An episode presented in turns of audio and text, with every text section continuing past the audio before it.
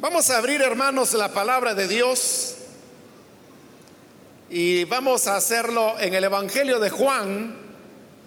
En esta oportunidad busquemos el capítulo número 9, donde vamos a leer la palabra de Dios. En la continuación del estudio que estamos desarrollando en este Evangelio de Juan. La palabra de Dios nos dice en el Evangelio de Juan capítulo 9, versículo número 1 en adelante. A su paso, Jesús vio a un hombre que era ciego de nacimiento y sus discípulos le preguntaron, rabí, para que este hombre haya nacido ciego, ¿quién pecó? ¿Él o sus padres? Ni él pecó, ni sus padres, respondió Jesús, sino que esto sucedió para que la obra de Dios se hiciera evidente en su vida. Mientras sea de día, tenemos que llevar a cabo la obra del que me envió. Viene la noche cuando nadie puede trabajar. Mientras esté yo en el mundo, luz soy del mundo. Dicho esto, escupió en el suelo, hizo barro con la saliva y se lo untó en los ojos al ciego diciéndole, ve y lávate en el estanque de Siloé, que significa enviado. El ciego fue y se lavó, y al volver ya veía. Sus vecinos y los que lo habían visto pedir limosna decían, ¿no es este el que se sienta a mendigar? Unos aseguraban, sí, es él. Otros decían, no es él, sino que se le parece. Pero él insistía, soy yo. ¿Cómo entonces se te han abierto los ojos? Le preguntaron. Ese hombre que se llama Jesús hizo un poco de barro, me lo untó en los ojos y me dijo, ve y lávate en Siloé. Así que fui, me lavé y entonces pude ver. ¿Y dónde está ese hombre? Le preguntaron. No lo sé, respondió. Llevaron ante los fariseos al que había sido ciego. Era sábado cuando Jesús hizo el barro y le abrió los ojos al ciego. Por eso los fariseos, a su vez, le preguntaron cómo había recibido la vista. Me untó barro en los ojos y me lavé. Y ahora veo, respondió. Algunos de los fariseos comentaban, ese hombre no viene de parte de Dios, porque no respeta el sábado. Otros objetaban, ¿cómo puede un pecador hacer semejantes señales? Y había desacuerdo entre ellos. Por eso interrogaron de nuevo al ciego.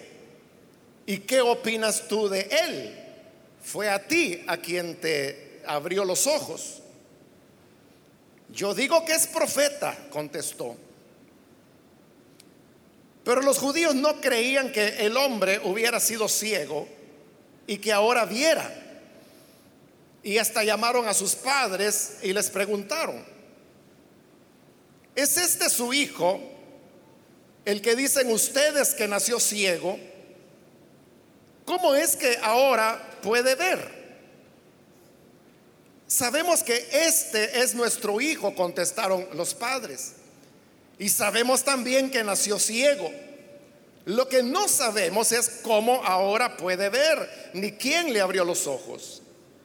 Pregúntenselo a él que ya es mayor de edad y puede responder por sí mismo.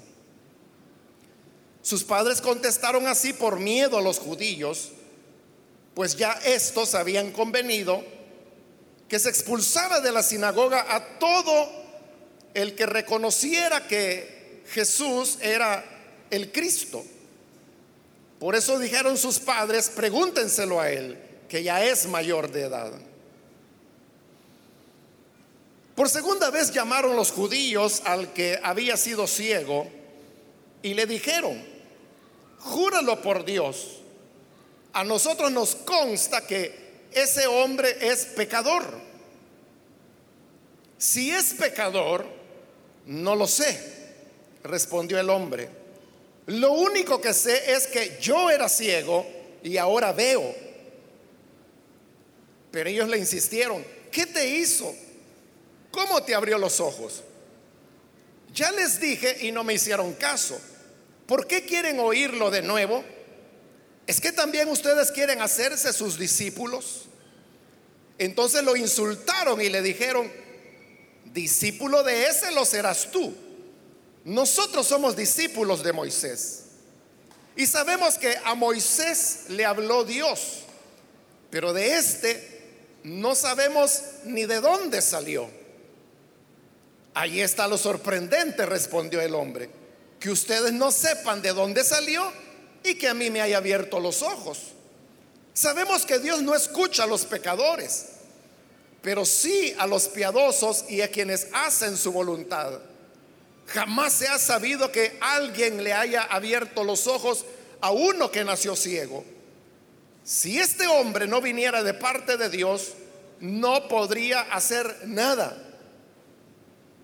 Ellos replicaron, tú que naciste sumido en pecado, ¿vas a darnos lecciones? Y lo expulsaron. Jesús se enteró de que habían expulsado a aquel hombre y al encontrarlo le preguntó, ¿crees en el Hijo de Dios, en el Hijo del Hombre? ¿Quién es, Señor? Dímelo para que crea en él.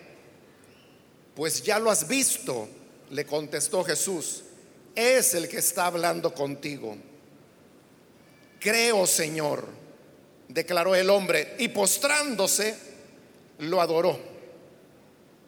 Entonces Jesús dijo, yo he venido a este mundo para juzgarlo, para que los ciegos vean y los que ven se queden ciegos.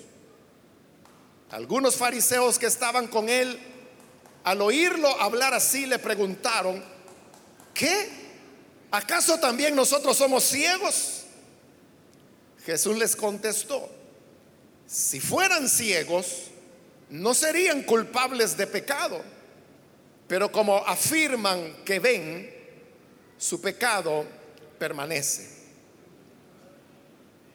Amén. Hasta ahí dejamos la lectura, hermanos. Pueden tomar sus asientos, por favor.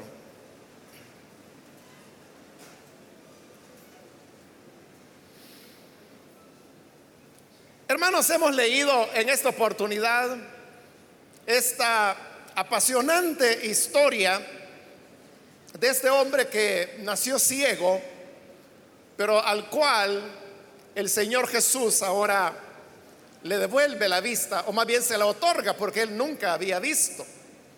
Desde su nacimiento él había nacido ciego. Y digo que es una historia apasionante, porque realmente uno no se cansa de leer, y es una de las historias relacionadas con algún milagro que el Señor haya hecho, mejor elaboradas y mejor escritas de todas las que encontramos en los evangelios. Este relato del hombre que es sanado de su ceguera es uno de los relatos exclusivos del Evangelio de Juan. Es decir, que no aparece en los otros tres evangelios, sino solamente en este Evangelio de Juan. Ya hemos explicado en otras oportunidades que el Evangelio de Juan contiene relatos que son exclusivos de él y que no encontramos en ningún otro Evangelio, sino solamente en este. Y este relato es uno de ellos. Podemos ver que es un relato eh, muy bien elaborado, que tiene una buena unidad, pero al mismo tiempo, en la manera como ha sido redactado, podemos nosotros descubrir las enseñanzas que la palabra de Dios quiere transmitirnos a través de una historia, como le dije al principio, apasionante como es la, de este hombre. Quise leerla toda, hermanos, porque solamente teniendo la historia completa, uno puede descubrir los elementos de esa redacción de la cual hemos hablado y que vamos a ir señalando con la ayuda de Dios en lo que a continuación sigue. Este relato comienza con el hecho de que Jesús iba caminando, él todavía se encuentra en Jerusalén. Porque recuerde que desde el capítulo 7 y también el 8, el Señor está en Jerusalén para la fiesta de los tabernáculos, también conocida como la fiesta de las cosechas. Y dice que el Señor iba caminando, estoy en el versículo 1, y dice que él vio a un hombre que era ciego de nacimiento. Al decir que este hombre era ciego de nacimiento, significa que él nunca había visto. Y si usted se pone en la posición de padre o de madre, sabrá lo, triste que será para padres de familia que tienen un bebé, que en este caso puede ser un varón. Y usted sabe que los hombres eran muy apreciados dentro de las familias judías. Los bebés cuando nacen, realmente ellos no miran mucho. Ellos ven de manera difusa. Realmente un bebé recién nacido ni siquiera puede todavía percibir los colores. Los bebés recién nacidos ven en blanco y negro. Todavía tendrán que pasar varias semanas para que ellos comiencen a distinguir eh, figuras y poco a poco van descubriendo los colores. Y hay ya un momento cuando ellos también fijan la vista y pueden seguir con la vista algo que les llame la atención. Esto puede ser el rostro de su madre, de su padre, puede ser algún juguete que tiene algún color y le llama la atención. Pero el bebé recién nacido no es capaz de fijar la vista en un objeto porque sus músculos ópticos todavía no se han desarrollado a este punto. Esto significa que este niño cuando nació realmente no se le notaba que fuera ciego, porque él actuaba como actúa cualquier otro bebé, con las limitaciones que he descrito ya que la facultad de ver y distinguir figuras o de seguir algo que llama la atención, eso es algo que se va adquiriendo en la medida que las semanas van pasando. Entonces, al principio los padres no notaron que hubiese nada extraño en su hijo, pero en la medida que pasaron esas semanas y cuando ya los niños van desarrollando esa capacidad de ver las cosas y seguirlas con la vista, Resultaba que este niño no la seguía. Y continuó pasando el tiempo y él continuó desarrollándose. Y aunque sus padres, me imagino que le pasaban la mano, le pasaban objetos, y él no veía. Y el tiempo al transcurrir les mostró a estos padres la triste realidad y era que el niño era ciego había nacido ciego. Pero el hecho de tener un niño que nace ciego, y por eso yo le decía, si usted se pone en el lugar de, padre o se pone en el lugar de madre, eso provoca una serie de preguntas. Preguntas en las cuales, hermano, lo primero que surge es el tema de Dios. Porque uno se preguntaría, bueno, ¿por qué Dios permite que un niño recién nacido, un bebé, que sabemos que no ha hecho ni bien ni mal, nace sin vista, nace ciego. Entonces vienen las preguntas que tienen que ver con el tema de por qué Dios permite una cosa así. Y esta pregunta no solamente es algo que nosotros nos estamos haciendo en este momento, sino que eran las preguntas que las personas se hacían en esa época. Pero ellos tenían una teoría. Y la teoría era que, que los males que habían en el universo, y entre ellos la enfermedad, eran consecuencia del pecado. Hermanos, si yo no tengo ninguna duda que hay pecados que provocan enfermedades, sin duda, ¿no? Pero uno no puede decir que toda enfermedad es porque se ha cometido algún pecado en particular. Uno puede enfermarse no porque pecó necesariamente. Uno se puede enfermar por haber adquirido una bacteria, un virus, haber comido algún alimento contaminado o haber bebido agua contaminada. Estamos expuestos a contagios o el mismo hecho de no cuidar nuestros cuerpos de la manera adecuada nos puede llevar a adquirir diversas enfermedades.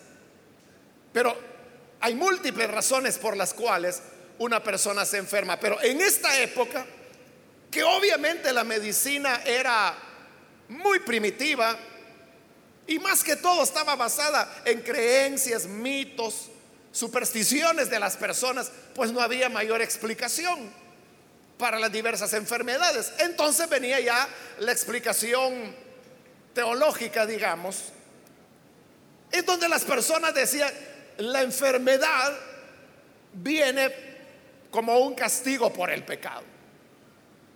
Pero el caso de este hombre, hoy ya era hombre, pero que había sido, había nacido ciego presentaba un problema especial para esa explicación teológica de la ceguera. Y es que si había nacido ciego, entonces la pregunta es, ¿qué pecado estaba pagando? ¿Es que acaso se puede pecar antes de nacer? Porque este niño desde que nació ya estaba ciego. Entonces, como es obvio, ¿no? Que no se puede pecar antes de nacer. Entonces, ¿por estaba ciego? algunos decían, no, es que lo que pasa es que no es que el niño haya pecado. Aquí lo que ha ocurrido es que los padres del niño son los malos. Ellos, a saber qué han hecho, a saber qué pecado han cometido, que Dios los ha castigado dándoles un niño que nace ciego. Pero esto que estoy diciendo y esa explicación que la gente daba, encontraba otro obstáculo en la palabra de Dios. Y es que Dios había dicho en el Antiguo Testamento que no pagarán los hijos por el pecado de los padres. Y tampoco los padres pagarán por los pecados de los hijos. Entonces, si Dios decía que los hijos no iban a, pagar por el pecado de los padres, entonces, ese argumento de que el niño había nacido ciego por el pecado de los padres no podía ser tampoco probado. Eso había creado una discusión. Entonces, cuando Jesús pasa por ahí y ve al hombre ciego, entonces dice, bueno, preguntémosle ahora a él, porque Jesús era alguien que respondía a todas las preguntas que le hacían. Dice el versículo 2 que sus discípulos, fíjense, no fue la gente, fueron sus discípulos. Le preguntaron y se dirigieron a él llamándole rabí. Y rabí era el nombre que le daban a los maestros. De hecho, la palabra rabí lo que significa es maestro. Entonces, acuden a él como maestro para plantearles un problema esperando una respuesta. Y dice, para que este hombre haya nacido ciego, ¿quién pecó? O sus padres? le hacen, le trasladan al Señor la pregunta. Para que haya nacido ciego, ¿quién pecó? ¿Él o sus padres? Pero note que en la pregunta ellos están dando por sentado que es un hecho que la enfermedad es por causa del pecado. O sea, eso ellos no lo están preguntando. Ellos están afirmando implícitamente dentro de la pregunta que la enfermedad viene por causa del pecado. Hoy lo que queremos saber es quién pecó. Si fue él, el niño que nació ciego, o si fueron sus padres. Entonces viene la respuesta del Señor en el versículo 3. Y sorprendentemente el Señor les dice, ni él pecó, ni sus padres. Entonces, de entrada, el Señor está desechando la idea que el pecado sea la raíz o la razón de la enfermedad. Porque Él está diciendo, ni Él ha pecado, ni sus padres. Es decir, no había un pecado específico ni del niño, porque obviamente no había nacido, pero tampoco de sus padres. Entonces con eso el Señor estaba abriendo la oportunidad a que la razón o la raíz de la enfermedad, en este caso ceguera, no tuviese nada que ver con el pecado. Y es lo que él está afirmando, es que aquí no hay pecado escondido. No pecó ni él ni sus padres. Pero aún más sorprendente es lo que a continuación les dice siempre en el versículo 3. Esto sucedió para que la obra de Dios se hiciera evidente en su vida. Eso todavía, hermanos, es más profundo aún. Porque vean lo que está diciendo. El que este niño haya nacido ciego tiene como propósito que la obra de Dios se haga evidente en su vida. Esto es tremendo porque tener un hijo ciego, como lo decíamos al principio, hermanos, eso es algo muy triste. Es una situación que causa dolor, causa tristeza, causa congoja en los padres y en la demás familia. Pero el Señor dice que esa situación penosa, dolorosa, si usted quiere, trágica, dice que sirve para que la obra de Dios se manifieste. Eso significa que aún las peores cosas, los más grandes dolores, aquello que nosotros consideramos, ¿por qué en el mundo tienen que ocurrir situaciones así?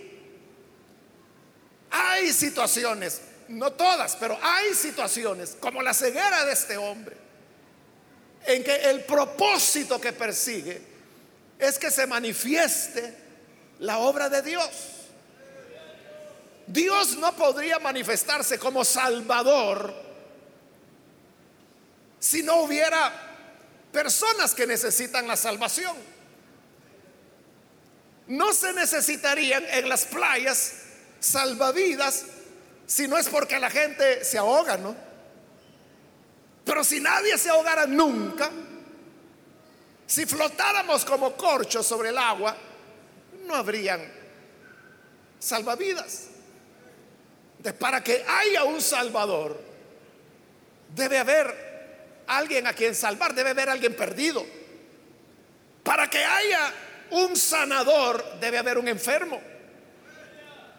Para que haya alguien que da la luz, debe haber alguien que sea ciego. Y esa es la enseñanza fundamental de este capítulo 9. Por eso en el 4 el Señor sigue diciendo, y ahí les está explicando lo que va a ocurrir. Mientras sea de día, tenemos que llevar a cabo la obra del que me envió. Viene la noche cuando nadie puede trabajar. Cuando llega la noche ya las personas no pueden ver. Pero cuando es de día las personas se levantan y van a trabajar. Entonces lo que el Señor quiere decir con eso es, hay un momento en la vida cuando la luz de Dios está alumbrando. Y cuando la luz de Dios está alumbrando debemos aprovecharla. Porque viene la noche, dice él. Y cuando la noche viene, la luz desaparece. Por eso es noche, porque no hay luz. Cuando la noche venga, entonces ya no estará la luz de Dios. Pero en este momento, Jesús está ahí. Por eso dice en el 5, mientras esté yo en el mundo,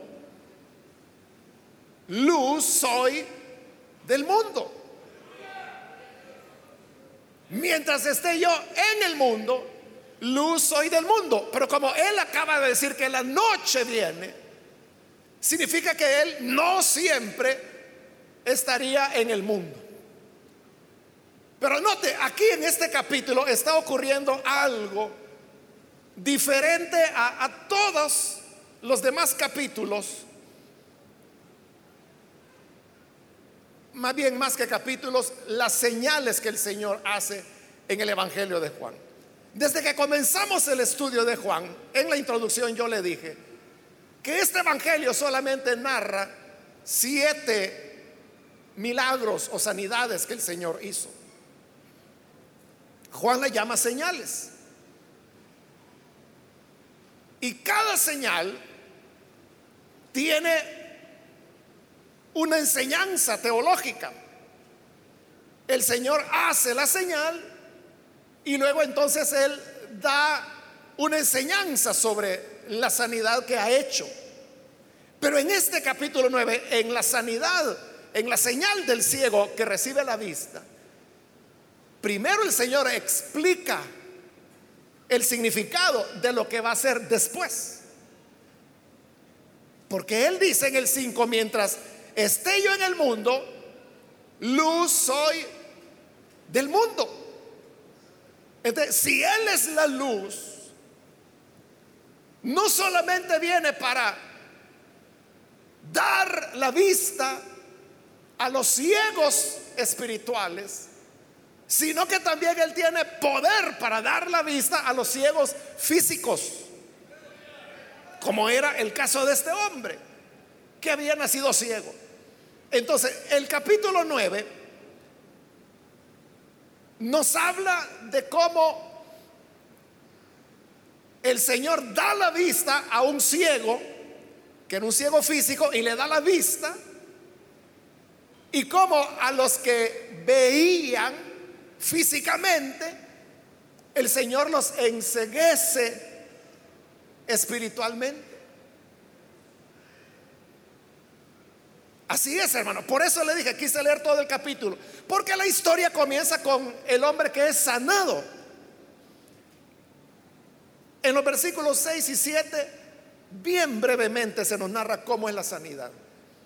Dice el 6, dicho esto, escupió en el suelo, hizo barro con las saliva, es decir, escupió en el polvo, hizo barro, se lo untó en los ojos al ciego, diciéndole, ve y lávate en el estanque de Siloé que significa enviado. El ciego fue y se lavó y al volver ya veía. el capítulo comienza con el Señor dándole la vista a uno que había nacido ciego.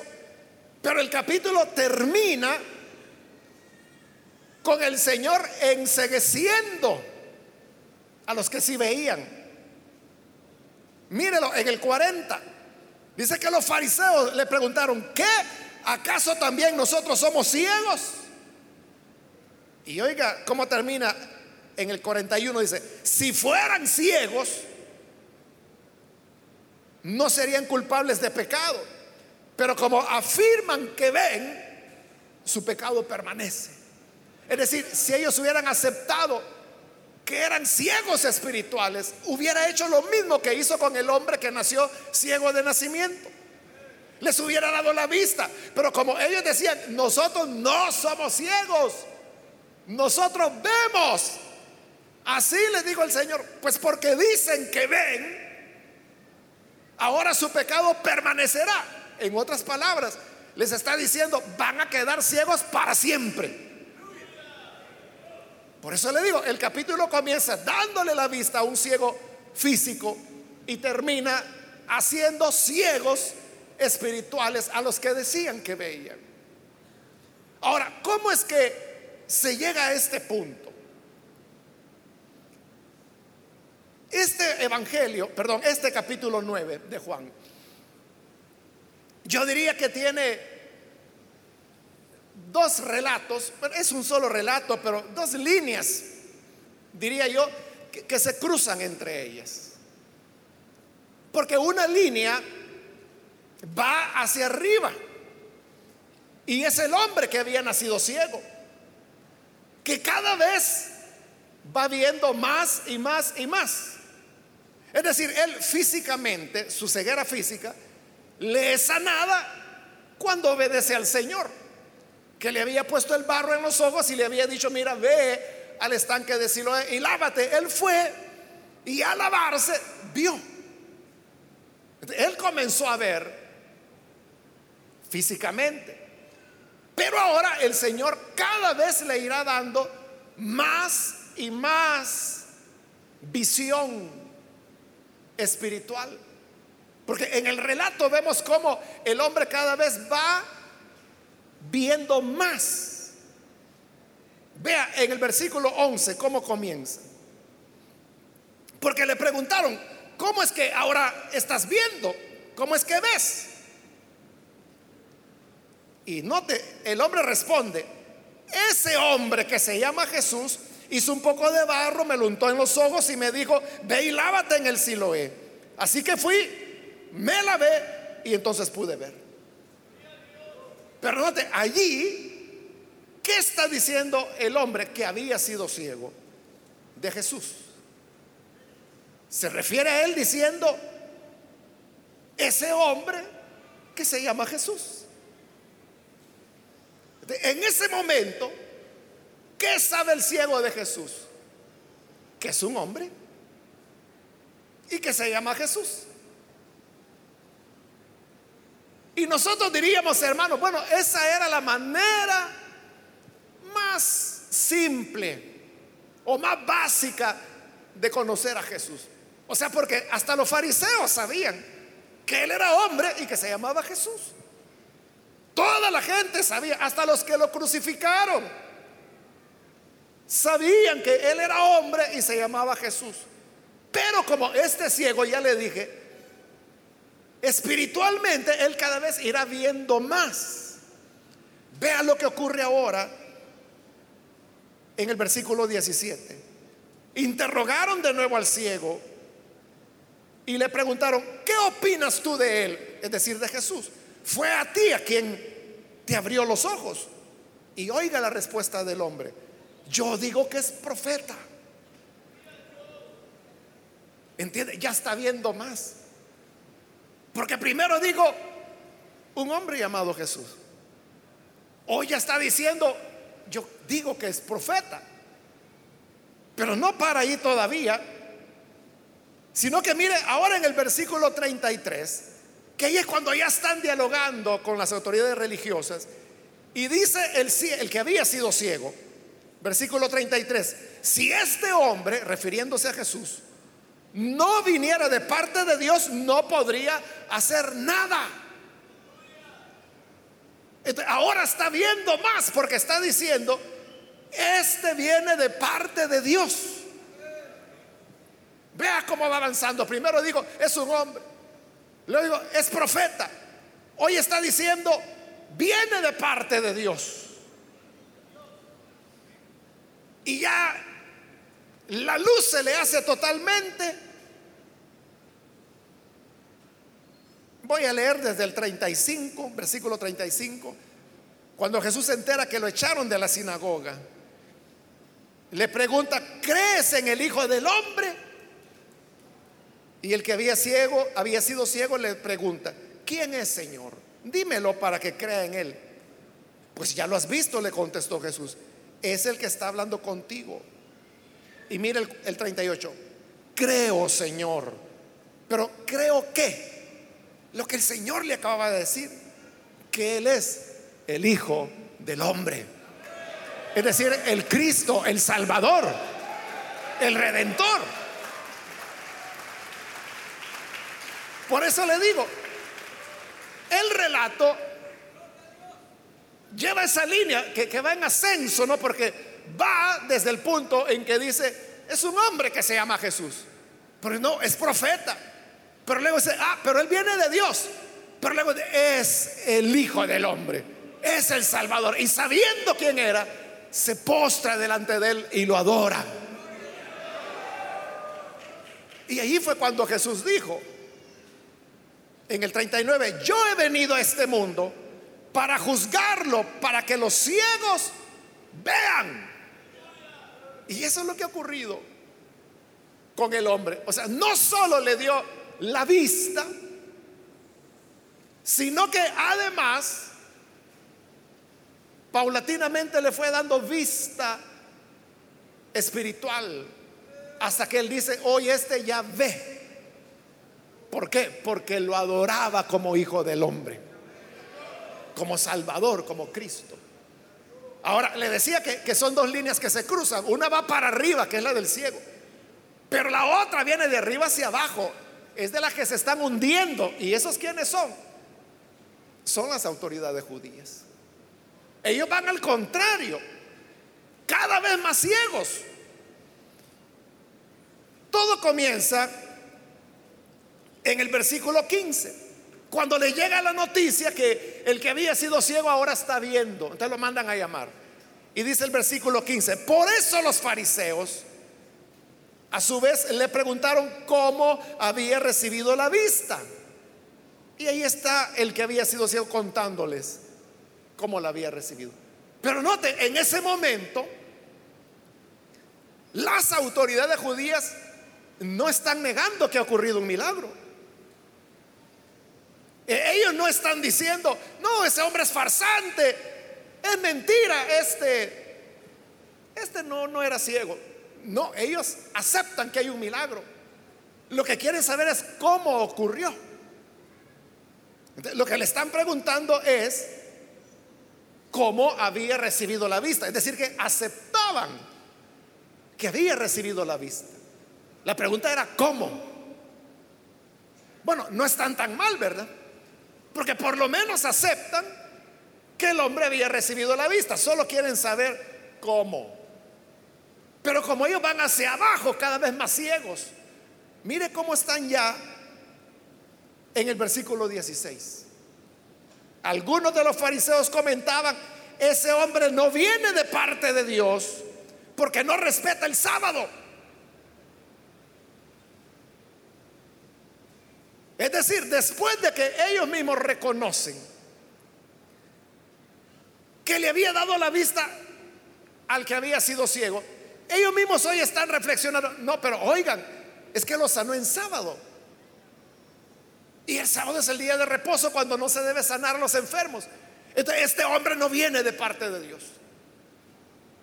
Ya hay un rechazo a reconocer que Jesús viene de parte de Dios, se van hundiendo en su ceguera. Pero igual, no para ahí. Miren el versículo 18. Pero los judíos no creían que el hombre hubiera sido ciego y que ahora viera. Es decir, que lo que sí creen en el versículo 15, hoy ya no lo creen. Porque en el 15 la pregunta era, ¿cómo recibiste la vista? Aceptaban que él había recibido la vista, pero hoy ya no.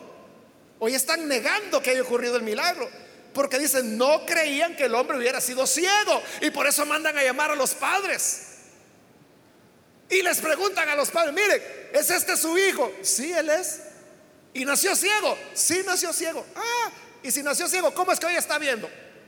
Ahí sí ya no sabemos. Pero ella es mayor de edad, pregúntenle. Él va a responder. Pero ¿por qué han mandado a llamar a los padres? Porque no creen que era ciego. Por lo tanto, no creen que el Señor hubiera hecho la señal de darle la vista, cosa que ellos mismos habían creído antes. Se da cuenta, cada vez están creyendo menos. Por eso le digo, es una línea que va pero hacia abajo, se están hundiendo en su ceguera, cada vez más ciegos. Pero no para ahí. En el 24, cuando interrogan por segunda vez al que había sido ciego, dice que le dijeron, júralo por Dios. Esa era una expresión hebrea que lo que significaba era confiésalo. Casiodoro de Reina lo tradujo, da gloria a Dios. Pero el, el sentido es ese, confiésalo, di lo que pasó, di la verdad. Esa es la, idea. Di la verdad. A nosotros nos consta que ese hombre es pecador. O ya no solamente es que él no venía de parte de Dios como lo habían dicho anteriormente. O ya están afirmando que él es pecador. ¿Entiende? Van cada vez más abajo. Mire ahora el versículo 29. Están discutiendo con el hombre que había sido ciego. Y le dicen, sabemos que Moisés le habló Dios, pero este no sabemos ni de dónde vino. No sabemos ni de dónde salió. Es decir, están desconociendo totalmente al Señor. O sea, no solamente han dicho que no viene de Dios, no solamente han dicho que es pecador, sino que hoy están diciendo ese fulano a saber quién es. Están negando casi como que si no existiera el Señor. Pero todavía no termina ahí. Pues miren el 34. Porque el ciego comienza a decirles, pero ¿cómo es eso que ustedes no saben de dónde viene? Y a mí me dio la vista. Entonces dice el 34, ellos, las autoridades judías, le replicaron, Tú que naciste sumido en pecado, vas a darnos lecciones. Y lo expulsaron. Entonces vea, no solamente anteriormente negaron a Jesús, porque dijeron, ese saber de dónde salió. Hoy incluso están negando al hombre en el cual la señal había sido hecha. Es decir, el mejor testigo que ellos ya comprobaron que había nacido ciego. Porque llamaron a los padres y les preguntaron, ¿este es su hijo? Sí. ¿Nació ciego? Sí. Pero ese, ese hombre que había nacido ciego y ahora está viendo, que es la mejor prueba que Jesús era quien decía ser, les resulta tan molesto que lo expulsan. Mire qué cosa, lo echan de la sinagoga. Eso es como que si echáramos a alguien de aquí de la iglesia porque cree en Dios. Qué contradicción.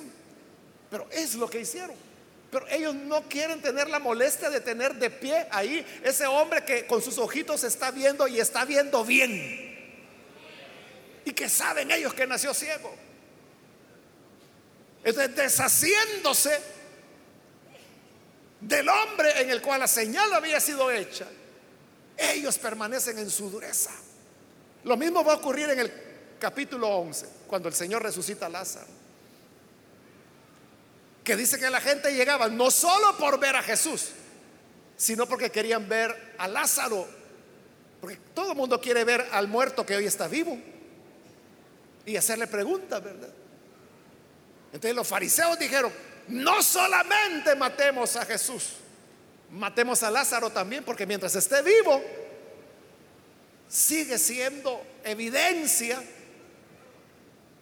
que Jesús lo resucitó. Aquí se deshacen de la evidencia y por eso lo expulsan de la sinagoga, para que nadie lo vea. Lo ve, por eso le digo que son dos líneas que se cruzan. Que mientras el que había sido ciego cada vez ve más espiritualmente, más, más, más, más, más.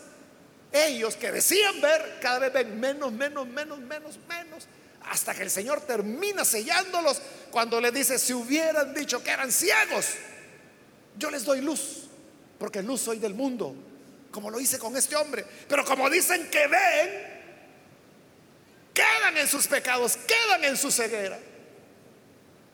Entonces mientras uno fue saliendo a la luz, los otros se fueron hundiendo en las tinieblas.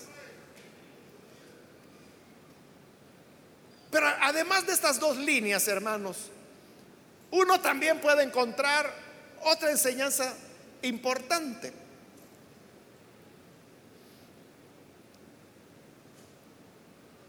Y es que, por eso quise leer toda la historia. Todos, hermanos, quieren utilizar al hombre que había nacido ciego para su propio propósito. Por ejemplo, para los discípulos, los discípulos del Señor, los que andaban con él. El Evangelio de Juan no los llama apóstoles, pero los otros evangelios dicen que eran los apóstoles. Esos apóstoles son los que para ellos el hombre sirve solamente para plantear un problema teológico. ¿Quién pecó? ¿Él o sus padres? Entonces, para los discípulos, el hombre que nació ciego era un tema de teología. Para la gente era un tema de comentarios, por no decir chismes. Porque cuando ven al hombre que había sido ciego y que ahora está viendo, la gente comienza a comentar. Eh, o sea, no los discípulos, la gente de Jerusalén. Y comienzan a decir, oigan, ¿no es este el que se pedía, el que se sentaba a pedir limosna? Sí, él es, decía doña Juana. No, decía don Ernesto, el de la tienda. Lo que pasa es que se parece, pero no es él. Es un motivo de murmuraciones de plática, voy a decir amablemente, ¿verdad? Entre los vecinos. Entonces, para ellos, ¿qué significaba el hombre que había sido ciego? Era un motivo de qué hablar. Niña Juana, mire, no se ha dado cuenta. El hombre que pedía limosna ahora ve. No, niña chita, no me diga que así es.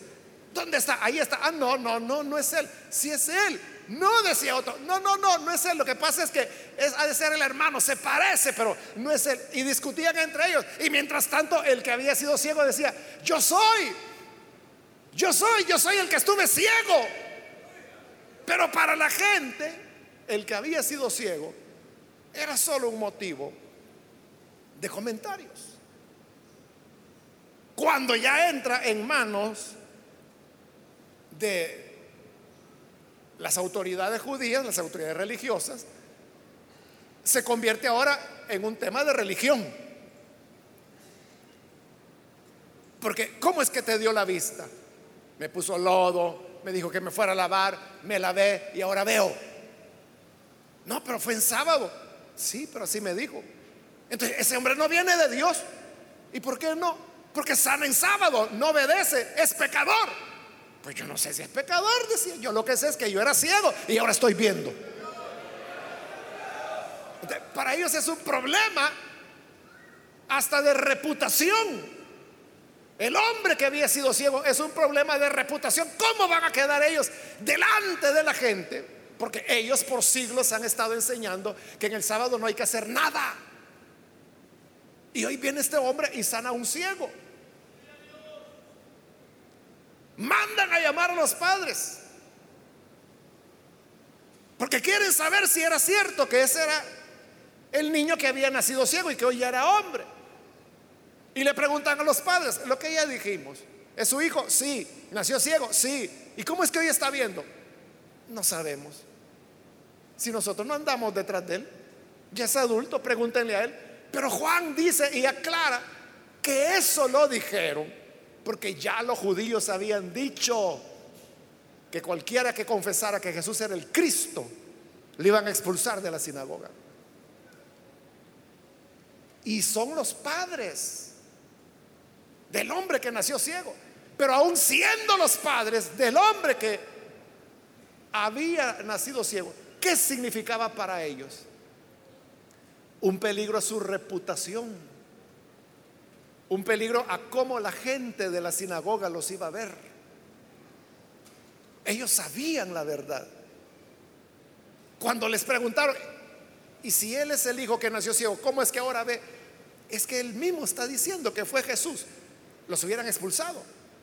Y qué pena para ellos que la familia Hernández y la familia Fernández de la iglesia, ¿qué iban a decir de ellos si los expulsaban de la congregación? No, no, no, su hijo se convierte en una amenaza para su estatus religioso, su función dentro de la sinagoga. ¿Qué iban a decir? Entonces prefieren no meterse en problemas. No, no, pregúntenle a él. Ahí sí él dice que fue Jesús, hay que ver cómo sale, siendo su hijo. Entonces vea, todos están utilizando al hombre que nació ciego para su propio interés.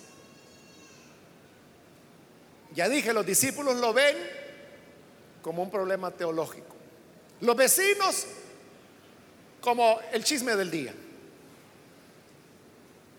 Las autoridades un desafío a sus enseñanzas. Los padres como una amenaza a la imagen de ellos frente a la sinagoga. Entonces todos lo ven así, como un problema, como un riesgo, como una pregunta teológica. Pero en todo esto, fíjese, nadie ve al hombre. Nadie ve al hombre. Solo hay uno que, dice todo ese largo capítulo de 41 versículos que hemos leído.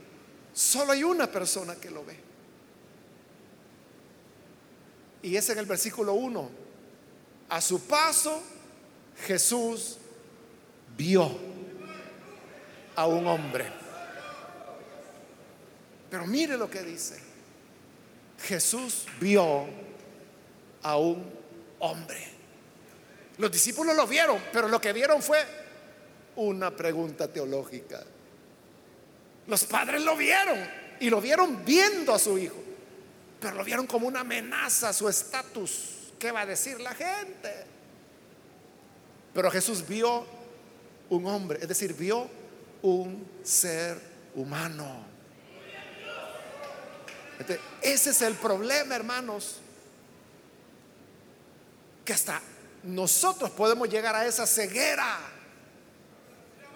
que viendo no vemos. Y no vemos al ser humano que está en cada situación. Y detrás de muchos cuadros que vemos a diario. Usted sabe que en nuestro país, por ejemplo, hay, mucha violencia, ¿no? Y hay muchos homicidios. Durante este año han bajado, pero el promedio ha quedado, o va a quedar porque a lo mejor ya no van a haber muchos cambios en estos días que quedan para terminar el año. Entonces que el promedio va a quedar como en ocho diarios. Pero nosotros no, nos hemos acostumbrado a los muertos.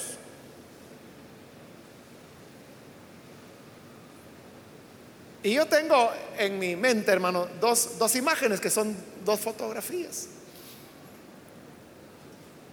Una fotografía es de hace ya algunos años atrás, de un hombre que lo han matado en el mercado y está su cadáver tirado en la, en la calle, por supuesto.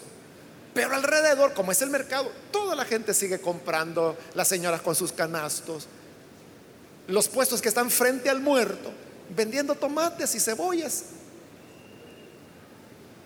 El fotógrafo que tomó eso captó esa realidad.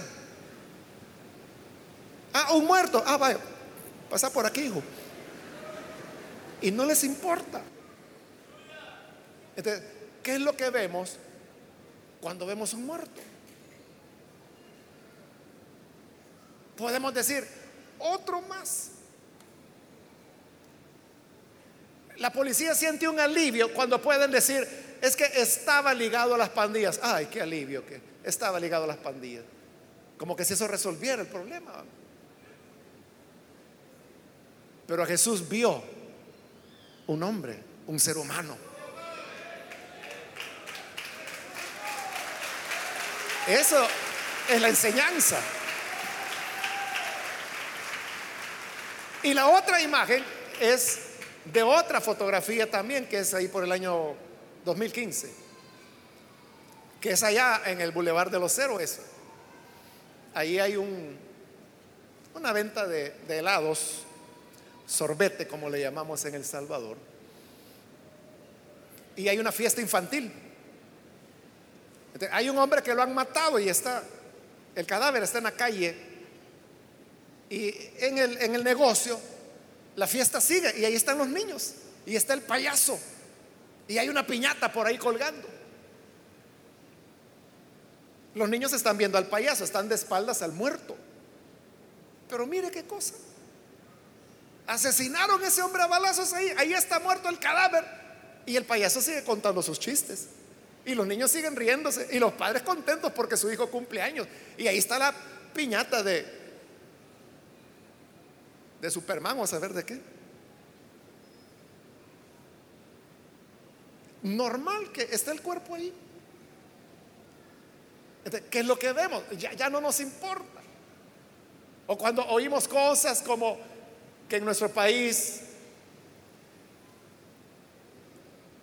Bueno, El Salvador es el país donde mayor cantidad de feminicidios se cometen en Latinoamérica. O sea, aquí se asesinan a más mujeres que en ningún otro país de Latinoamérica. ¿Y para la gente eso qué significa? Quizás ni lo saben, y si lo saben, no les importa. Entonces lo vemos como una estadística, como un número más. Decimos, bueno, hoy le toco a este, quizás mañana me va a tocar a mí. Y no nos importa. Pero detrás de cada persona desaparecida, detrás de cada enfermo, detrás de cada persona que no tiene para su cena de este día y que quizás tampoco almorzó, para el paciente que tiene ocho meses de estar esperando que el especialista lo vea en un hospital, ¿qué es para nosotros? Un número más, algo sabido, o, decimos, mire, ¿y usted cuánto tiene esperando que el intestino lo tiene colgando de fuera para que lo opere? Tres meses llevo esperando. Ah, no, siéntese porque le faltan cinco más. Y como que no nos importara. Igual que con el hombre. Ni los discípulos, ni sus padres, ni las autoridades judías, ni los vecinos, nadie vio que era un ser humano que había sido nacido ciego y que ahora, bendito Dios, estaba viendo. Nadie lo vio así. Lo vieron como enigma teológico, como chisme del día, como de este mesafo si no me rompe mi reputación. Todos lo vieron desde su particular punto de vista. Solo Jesús dice, a su paso, vio a un hombre, vio a un ser humano y dijo, no es posible, no es posible que éste nunca en su vida haya visto un rayo de luz, que nunca en su vida haya visto el rostro de su madre, que nunca en su vida haya visto el sol, el verde de los árboles, los colores. Y dijo, no, mientras estoy en el mundo, luz soy del mundo, le voy a dar la luz a este hombre y le da la vista.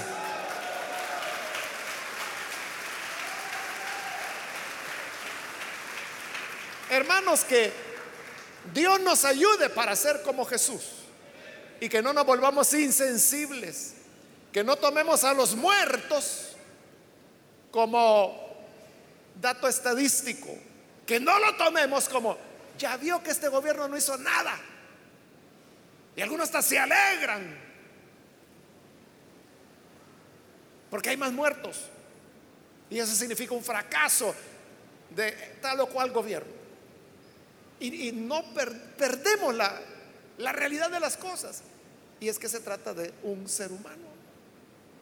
A veces somos tan religiosos, igual que estos judíos, que querían que se respetara el sábado, prohibido ayudar al ser humano en sábado.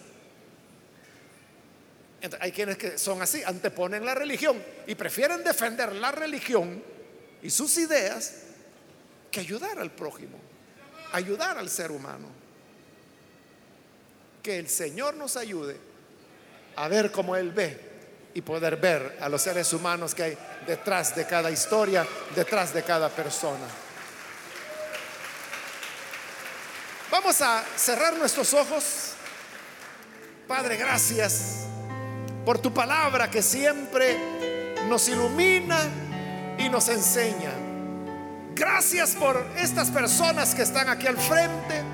Gracias por aquellos que a través de los medios de comunicación están abriendo sus corazones para creer en ti, para recibir tu palabra. Y es, Señor, lo que hoy queremos rogarte. Que tu bendición, tu gracia, esté con cada uno de ellos. Y así como el hombre de esta historia, a quien tú le diste la vista, alguien que jamás había visto la luz, pudo ver.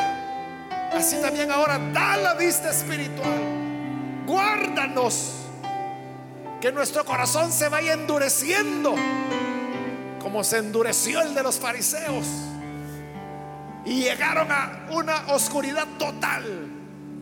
Permítenos ser como el hombre que nació ciego para ir recibiendo más y más luz hasta llegarte a conocer plenamente como el Hijo del Hombre, el Salvador, al cual adoramos, delante del cual nos postramos y a quien rendimos toda adoración y a quien sea la gloria hoy y por los siglos de los siglos. Amén y amén.